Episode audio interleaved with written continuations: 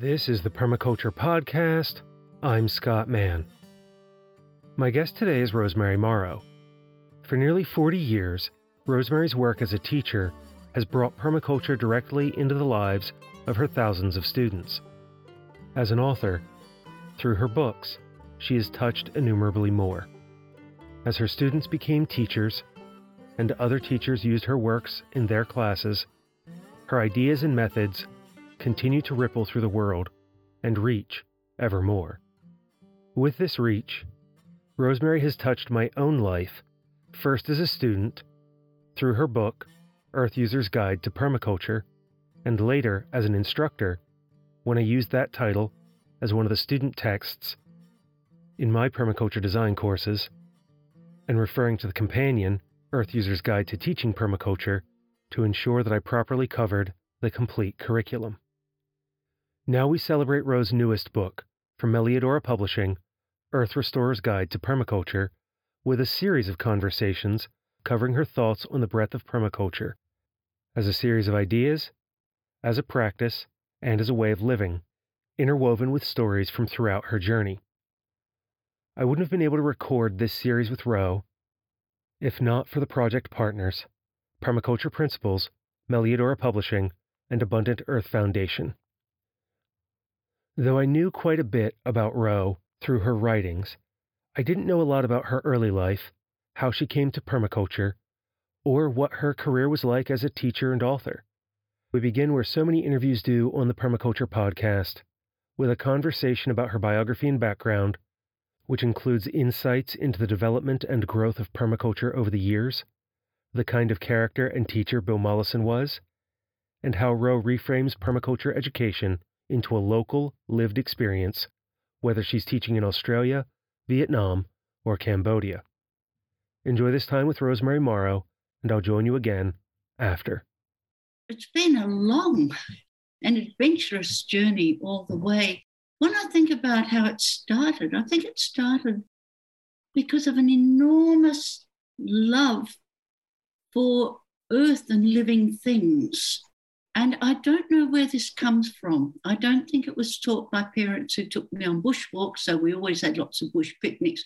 So I was in Western Australia, hot, dry summers, cold, wet winters, absolute freedom for kids. So every family is four, five, and six. And the principle was don't come inside. Inside is no place for children. Outside, everyone, all out, go and play. And a hand would come out with an enormous tray of sandwiches at lunchtime. So that meant that you had absolute open ability to do anything you liked. So you could go to the creek and build dams, you could catch yabbies, you could play until it was time to go home. And you'd go home filthy and tired. And of course, what were you doing? Nothing. And who are you with? No one. And doing anything naughty? No. I just wanted to be out there. I felt it was all happening. I knew about spider orchids, I knew about the donkey orchids, I knew about the kookaburras, and I knew about the banksia trees. So there's all that sensual antennae out, picking up the environment, loving the sun, and responding to cold, and feet so tough that you could stand on road turning to tar in summer. And then you'd go off to school in uniform, washed and shined and polished and teeth cleaned and everything. But there were two lives. And that love is still with me now. I still love looking out my window. I like the trees, the birds. I watch everything minutely. Observation was almost a strange thought for me when I did permaculture because what else would you do but look? Also, that years of observation affects your design. So we worked from Perth, we moved from Perth to Sydney, and suddenly we were living on the harbour with the ferries and the boats, and we'd take a little boat, steal one, and go and row. And we'd look at the Sydney Harbour sharks and tease them. We'd ride on the ferries. We were in a different East Coast climate, and I loved all the wetness and greenness. Again, lots of freedom. So I guess that was happening, but something else was happening at school. What was happening was I starting to love ideas. Not so much doing, though I was very active, loved sport and things, but I loved ideas. And I realized a day wasn't worth living unless you had some good ideas. And so when I came to permaculture, of course, I was going to get ideas. the same time, the back of the atlas was full of pictures of people in different countries grass hats, bamboo huts, igloos, dear. And I would turn straight to the back of my atlas, lying on the floor, on my elbows, hands under my jaw, looking at all these pictures, everything from the great Wall trains bringing in the national wall clip to other countries and places and shoes. And then I went to the local library and read about all these twins, children from other countries. I can't explain that. I wonder if the readers can explain theirs. Can you really explain it? It's a hard one. I want to tell you a story now about Vietnam. I had a class in Vietnam, and I said to them, Look, in Australia and in the United States or North America, people have this idea of country where your ancestors have been buried for centuries, probably, and which you have grown up to care for and know well. And I said to these Vietnamese, What is your country? And off they went.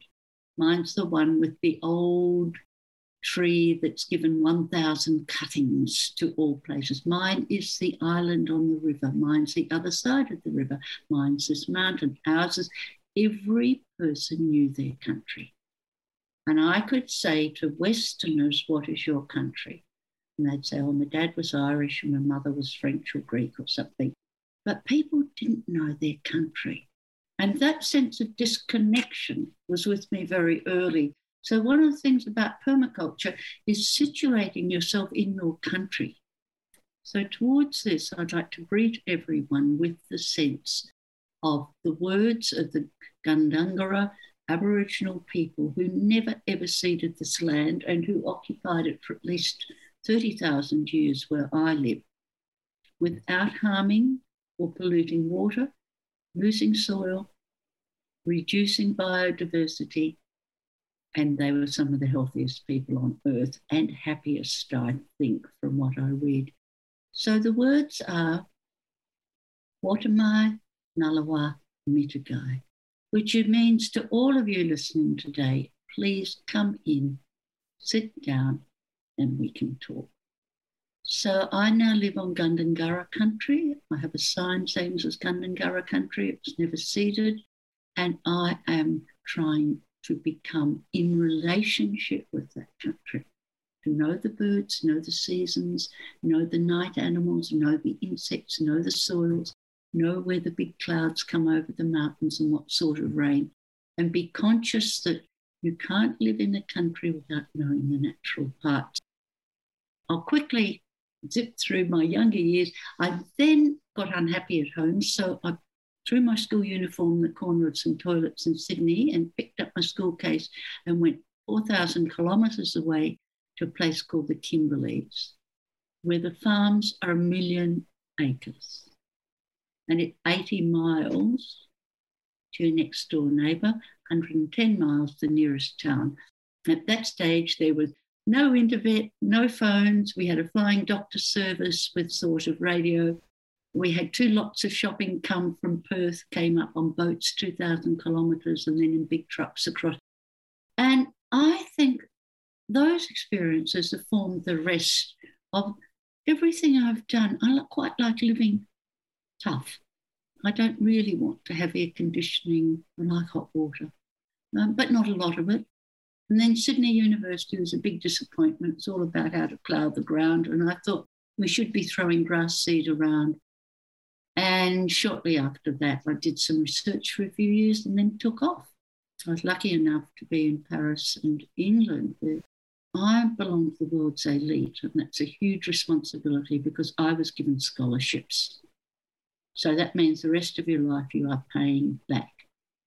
You can't have that without a sense of responsibility that must be reciprocal. Someone's invested in you if you get anything given to you or scholarship. Someone believed enough. So reciprocity was a strong thing. That's it. Briefly, I would like any listeners to think what is their country? And do they know any language in that country. And that if they're working in permaculture, are they asking first, what did the first peoples do when they lived here? How did they use this land? What was their relationship to all species on it? And what must mine be? I know this is radical, but I'm thinking of what's been missing in permaculture from the 70s. And I'd like here to refer to Sarah Queblatin, a wonderful Filipino permaculturist who's written a paper on what she's calling Principle Zero. It's about colonization, but it's also about acknowledgement of First Peoples every time and developing the relationships they developed. Because with that comes awe and beauty and love and protection, I think. My understanding is that you did study at the master's level and were introduced to earth care and climate change and some of those concerns that, as my understanding at the time, were more of a long horizon, but we're now in the middle of facing. Could you speak some about those changes and development and how you've responded to that over time? Yes, I think it was doing, it was in France that I became aware of what was called the Tiers Monde. Not that I hadn't traveled to India or Thailand or known it, but suddenly there was a part of the world called the Third World. And this was everyone who basically wasn't probably white, Western, and enjoying all the fruits of colonization. And that was the third world. And of course, just in separating that, you've got that cut straight away, a division, haven't you? You've got a gulf. And I didn't get it then, but I got it years later, a bit of a slow learner, that what we're doing is getting them to be like us. They can have their costumes and dances, but actually, when it comes to organization, schooling, accounting, buildings, be like us. Now, there were some fabulous things in those courses, and one of them was the Club of Rome had met in, I think, 1971 and had declared that global warming was starting to happen. It was due to humans acting in the environment and using too much coal. And I accepted that immediately, and it became part of my permaculture when I started teaching. The next thing, I still hadn't done permaculture, it was the 70s, but climate change was with me. And then I was sent by the Open University in England, uh, Michael Young, to Lesotho for three or four years. So I was there 74 to 79, the years of chaos in South Africa with apartheid, the death of Steve Biko, the rise of Desmond Tutu, black nationalism. But they were all coming across the border, the Caledon River, they're coming to Lesotho. It was in Lesotho I looked at real degradation. So, huge quantities of animals, degraded land, people couldn't feed themselves, trucked in from South Africa, and all the boys were exported to the mines of South Africa. The local market consisted of a few women sitting on the ground with half a dozen tomatoes and onions. They were selling those to get rice or corn to eat. And that was a question. Why weren't they eating them? Why were they growing so little? And the whole agricultural sector, as it's known in development at that stage, was about getting Lesotho an export crop, such as asparagus, that they could export to South Africa and get the cash for it to buy the food back from South Africa.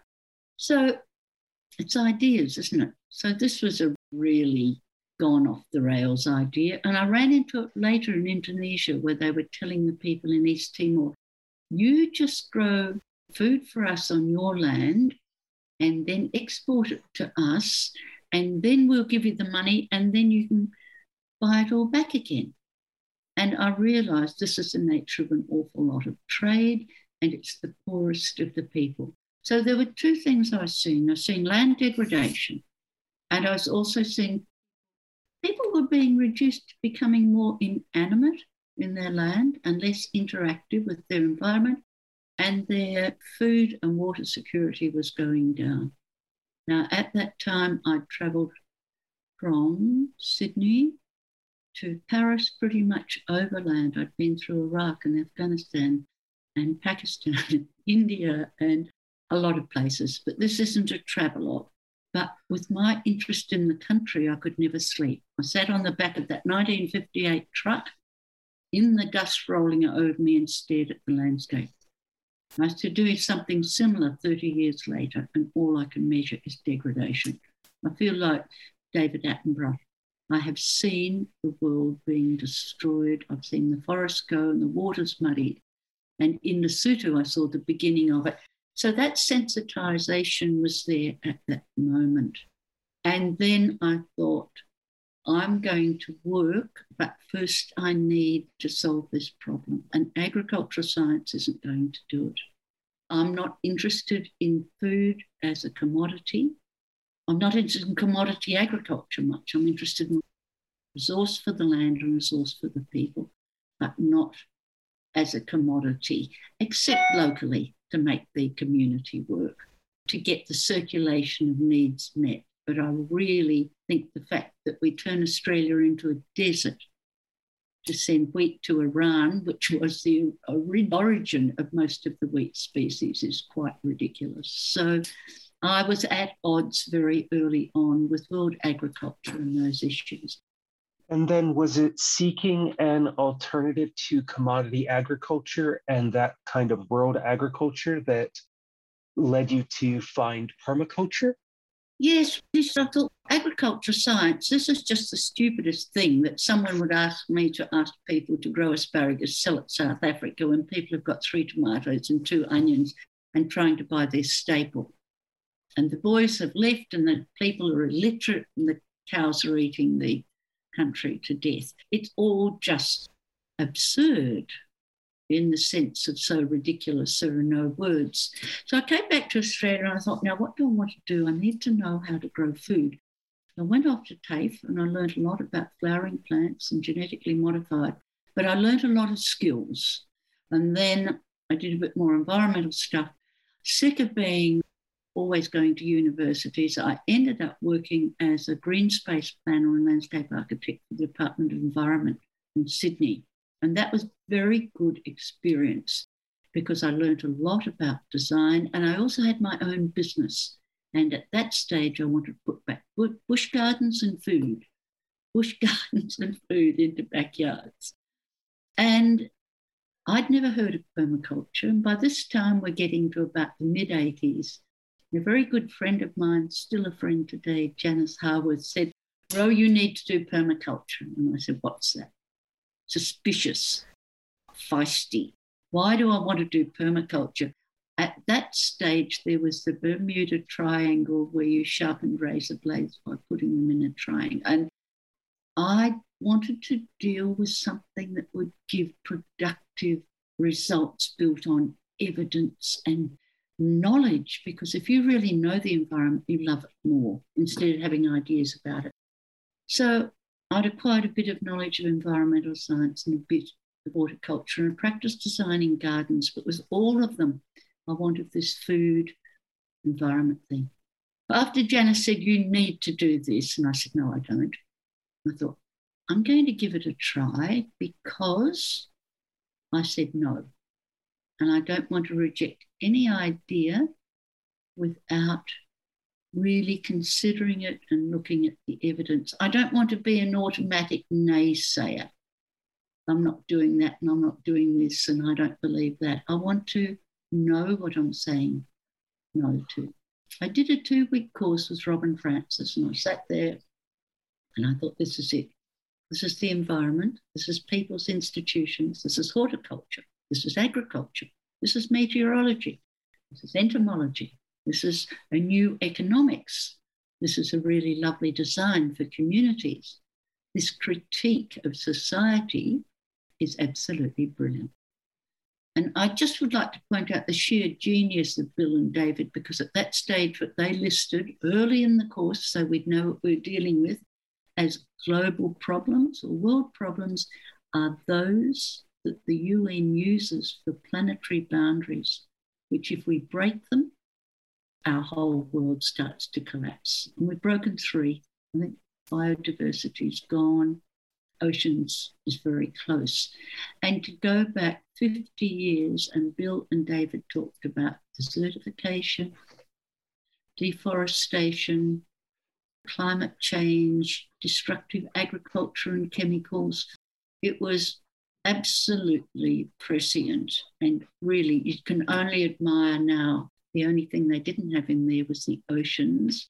And today, when I'm teaching, I add space because it's the playground in many cases of the rich and the indulgent, and we can't trust humans with it without careful regulation, or it will fall back on us the way the oceans are only responding to what we do. There's nothing yet intimately malevolent about oceans, it's simply they respond. And so space will respond with something destructive. So when I heard that, and when I look at it again, because I'm just doing a complete review of permaculture, they were the things which, in my experience, were speaking to me. And I thought, I believe I can arrange this differently in ways that learners can come to it through depth and width and grow into it. So then I went off and tried to learn about community and non formal education, and I was hooked. I was teaching a year later. So, pulling from all of those resources that you found after your initial permaculture education and then going to explore different forms of education and community education and what we might think of as invisible structures, who and what were your influences at that time and then the ones that you've encountered since then? Well, that's a huge question. I think I take a little bit from everything. I think I'm finally some sort of accretion of bits and pieces. I'm not even sure there's a core, the way I pick things up like a bowerbird does and make them my own. In the early days, it was, and it still is, Karl Popper, who is a philosopher, who said we should start with the greatest suffering and the greatest evils and greatest problems. And then when we've solved those, we keep working upward.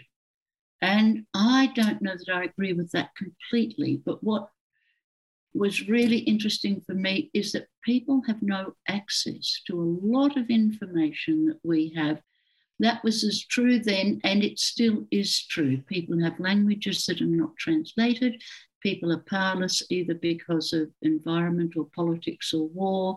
There are huge numbers of people. When I hear people say the whole world's living in big houses, I say, no, it's not. Or you solve air pollution by taking cars off the road. I'm sorry, but in Kashmir, they burn plastic bags in winter to keep warm and cook food there are other reasons for air pollution then.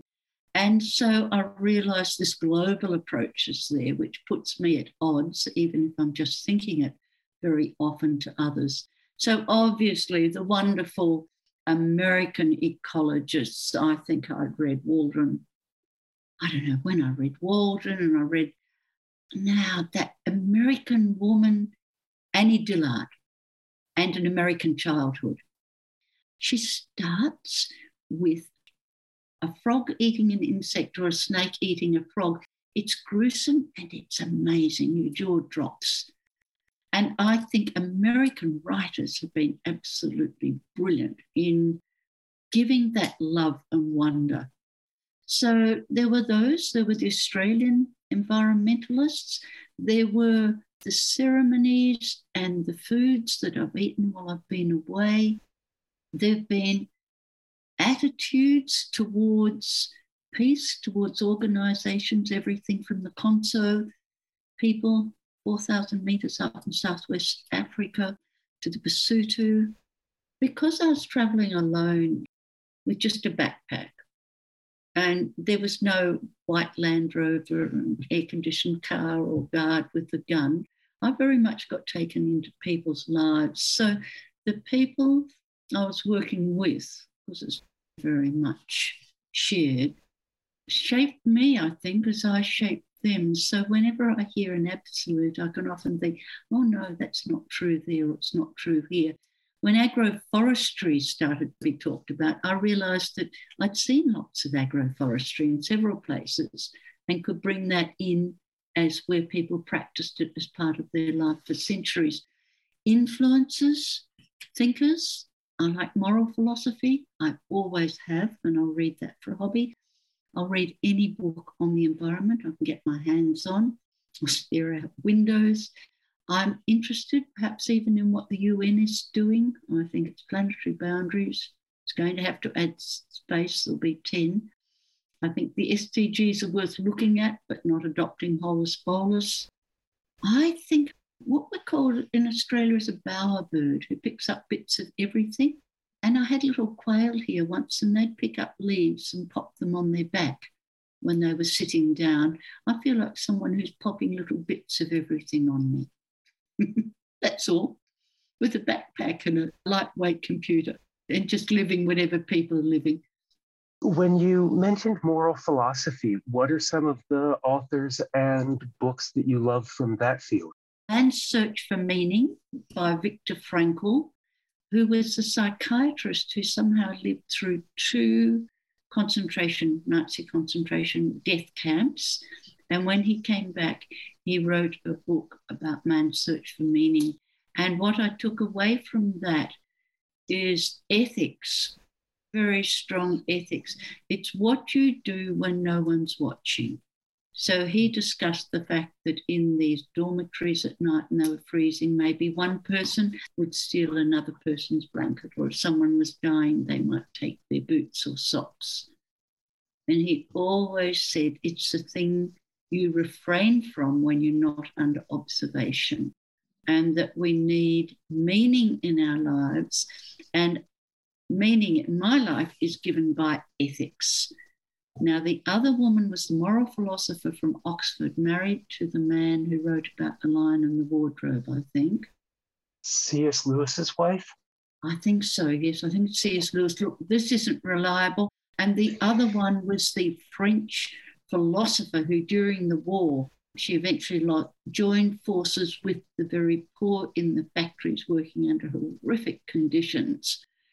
And then the other one is the Nuremberg trials and where evil is banal. Because one thing, I haven't been on a travelogue of a journey. I've been through some of the most horrific scenes and watched human behavior that's unthinkable and unimaginable as a part of this. So it hasn't been one lovely adventure. When someone says to me, I'd love to do what you do, can they imagine being in this rotten little guest house at night with a bellyache, or you've got an eye infection, you think your eye will have rotted by morning, and there's no one you can contact and no one you can go to and just pace it all night? What happens when you find corruption in the project and your people who have been absolutely hospitable?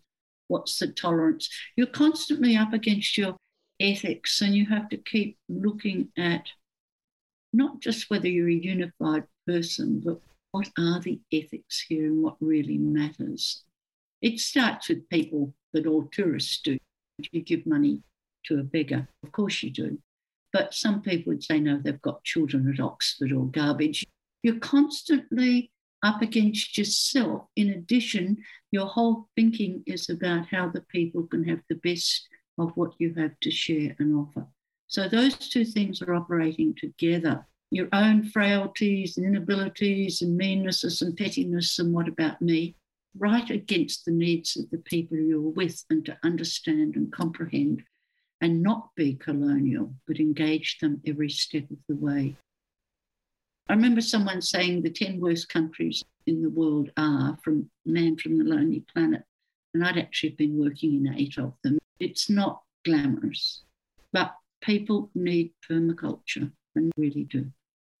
To go back to what you said earlier about first hearing about the third world, and I was a teenager, I think, the first time that cropped up, and it became very clear very quickly, similar to what you shared, that the Anglosphere and Europeans were considered the first world, and everybody else was not.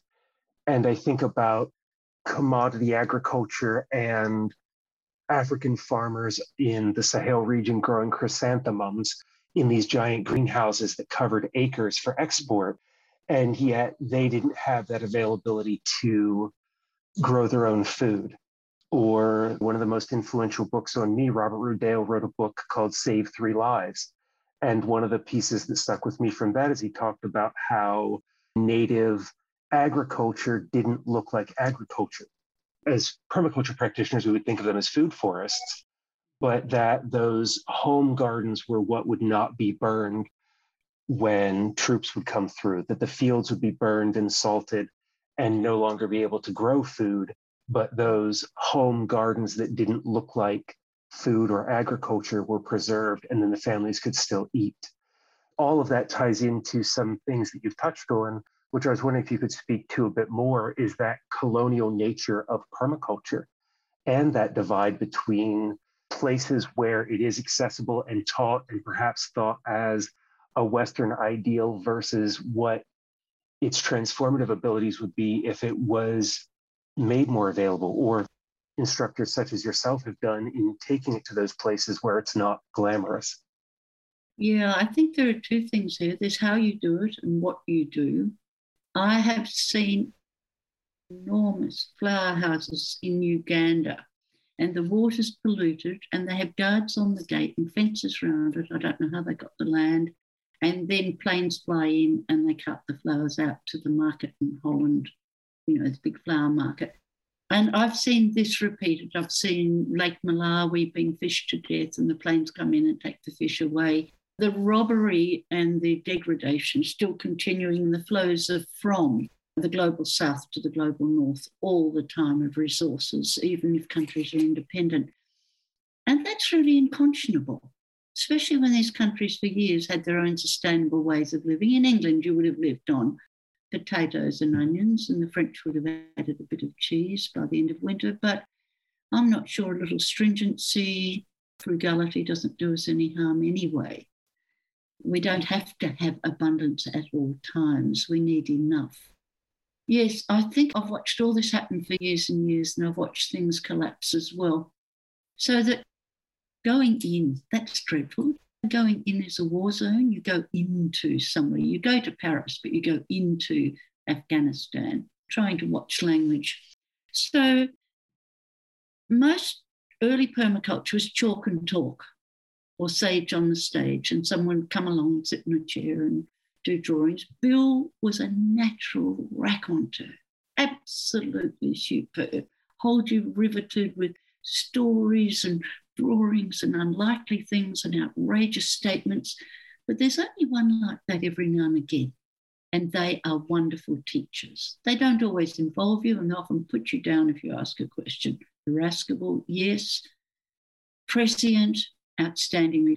And I miss him very much because I've got questions to ask him. But what I realized is that we cannot teach the same way when we're in these other places. So how do we teach? First of all, we work with a local organisation and a certain critical mass. Then we give people a trial. Is this what they want? Are they interested? Would it make sense? If they do, they select the place, they select the translator, they send the people, you don't. They work out their ways, they either invite people or something. And so hand over to them all the logistics. The other thing is the local people must be three quarters of that class. You can't just have people coming in from everywhere because they disperse and you can't get to critical mass for them to talk. Thirdly, let people make it their own.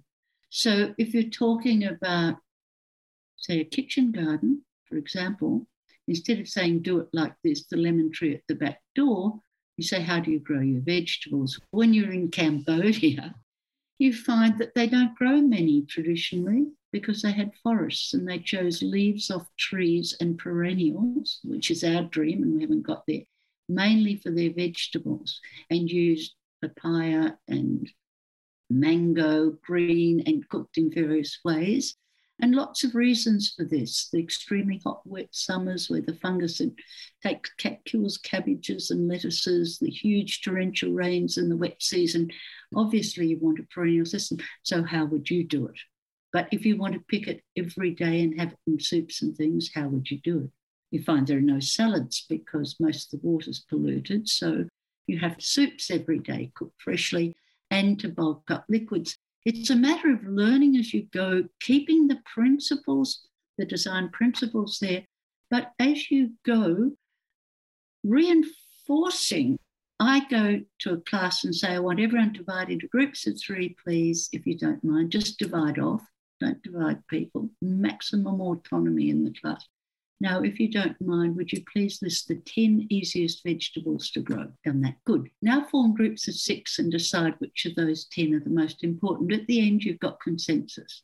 Then we talk about the seed and the season, keeping it safe, protection, how it's propagated, whether all the varieties. We could have had 600 varieties of bananas in Vietnam, but we stopped them. I don't know how many varieties of mangoes and certainly of citrus, but varieties of wheat with the Iraqis. And the Rohingya recently, when we're doing trees, list all the trees, now list all their uses and products. Because imagine if I told them there's tropical mahogany and there's tropical cedar. God, I'd be finished. I don't know. But building their knowledge collectively, the group's knowledge collectively, is really important. The class listed together, I think, 80 or 90 trees, and then came close to 500 uses. So that's ethnobotany. And then we talk about where would you plant them, where would you place them, if you've got bare land, what is the use? But really, it's bringing to consciousness knowledge in a pattern of design. I really think that's what it is. But I'm still teaching pretty straight permaculture, and I'm keen on people sticking to the curriculum because it's very good. And zoning is a very useful concept. It is actually useful to people to think in a refugee camp, if they know they're going to be there for some years, and most people are 12 to 20 years in a camp if they get country of third settlement what can they use there? But look, part of it is not altogether use, Scott. It is use, but it's also function. What's it doing for you and the environment? So I don't think there's anything that doesn't have a use that I've found, but I know if I walk into a eucalypt forest not far from my back door, I'd be struggling to find more than three or four yields and products. I can talk about the functions very clearly, but when it comes to use and products, I'm fairly illiterate, and so would any group of Australians be. It's not you don't love it or know it or appreciate it or the flowers or understand the botany. It's just the ethnobotany isn't there, the functions as well as uses and yields. And so I think there have been permaculture teachers who arrive in those situations and try to dictate from a course they had somewhere. I was in Vietnam after a terrible drought. And this was a women's course in the central provinces. The women arrived and they were thin as a toothpick. Really, they were so skinny. They had bare feet and they looked worn. We let them sleep for two days and have two days of good meals and they just collapsed. And then we started talking about what did you do in the drought to have water? And I've got quite a bit of Vietnamese. I don't speak it very well because there's seven tones, but I understand it. And the knowledge and the interest by each of them to come together and discuss what to do under crisis and disaster. And if there'd been another disaster, then that group would have realized from each other that knowledge sharing was embedded. And we did lots of other things, we did design work and things, but just knowing that people often arrive hungry in refugee camps. I'll get someone to start the class and I'll get down to the baker and I'll buy two loaves of bread and a big pile of something, go on it and bring it back. And at morning tea, it will just go. So people will often ignore that people are hungry. I'm raving a bit, but there are all sorts of sensitivities for people to be able to learn well. And one is really using their own information and what permaculture does, it puts it into a framework or a jigsaw. So what they know falls into place intuitively and by culture falls into place consciously that they can use again. Which reminds me of something that David said to me once after an interview. It's something that I still wish I had gotten in a recording was that this idea of permaculture is something that is applicable to who we are and where we are and what we do. And so that it's not really about one concept of permaculture, but a series of permacultures that arise from what it is that we know and what we do. and the place that we as an individual come from, and also like our context within our community. And that even though we might teach the PDC as a core recognized curriculum, that the way that gets applied in someone's life will vary widely depending on everything that they are as a person. Yes, I think so. In the global south, people are inclined to go out and do it in five minutes. Okay, give me that seed, I'm going to grow it, and I'm going to see what happens if I soak it overnight, I'm going to see what happens if I do a viability test on the seed I bought from the seed merchant, and I found report next day 50% of the seed were dead, and that sort of thing. With Westerners, they say, I think about it. I don't know if I'm ready or I don't know enough. And that is because need isn't at their ankles chasing them, where they really have to do something about need, about hunger, even about having something to do to deal with uncertainty or stress. There are lots of reasons for doing permaculture, but I'm a firm believer in a skeleton curriculum that builds knowledge deeper and wider. So, although it's localized, I don't dumb it down because most of the classes are literate. Though I disagree with people who say you all need to draw like a landscape architect. No, I don't care if you draw a great big purple pig because you've never learnt to draw, and beside it you put a yellow coconut tree, and I say, Tell me about that. And the importance of that in the design has to be cared for. Is the representation is true to that importance of those things in their lives, economically, physically, and otherwise. So it's about the representation as well, and it's about the skeleton being there that's useful for people and relevant that they can take it. With refugees, will they take it when they're living under bridges in Paris? Will they take it if they're in a warehouse in London? Will they take it if they go home? They can stay and use it in camps. So the portability and relevance of knowledge, I think, is critical. So if you just talk to one place, I think you do people a disservice. The, universality is there as well. And that was Rosemary Morrow. You can find her books, including the latest Earth Restorer's Guide to Permaculture, at the permacultureprinciples.com store. As we close this conversation and prepare for the others which will follow, I'd like to re extend the invitation for you to consider Rowe's questions. What is your country? Do you speak a language from there? Do you know how the indigenous peoples lived on that land? While you take the time to answer those and consider the others that arise from doing so, make sure that you spend each day taking care of Earth, yourself, and each other.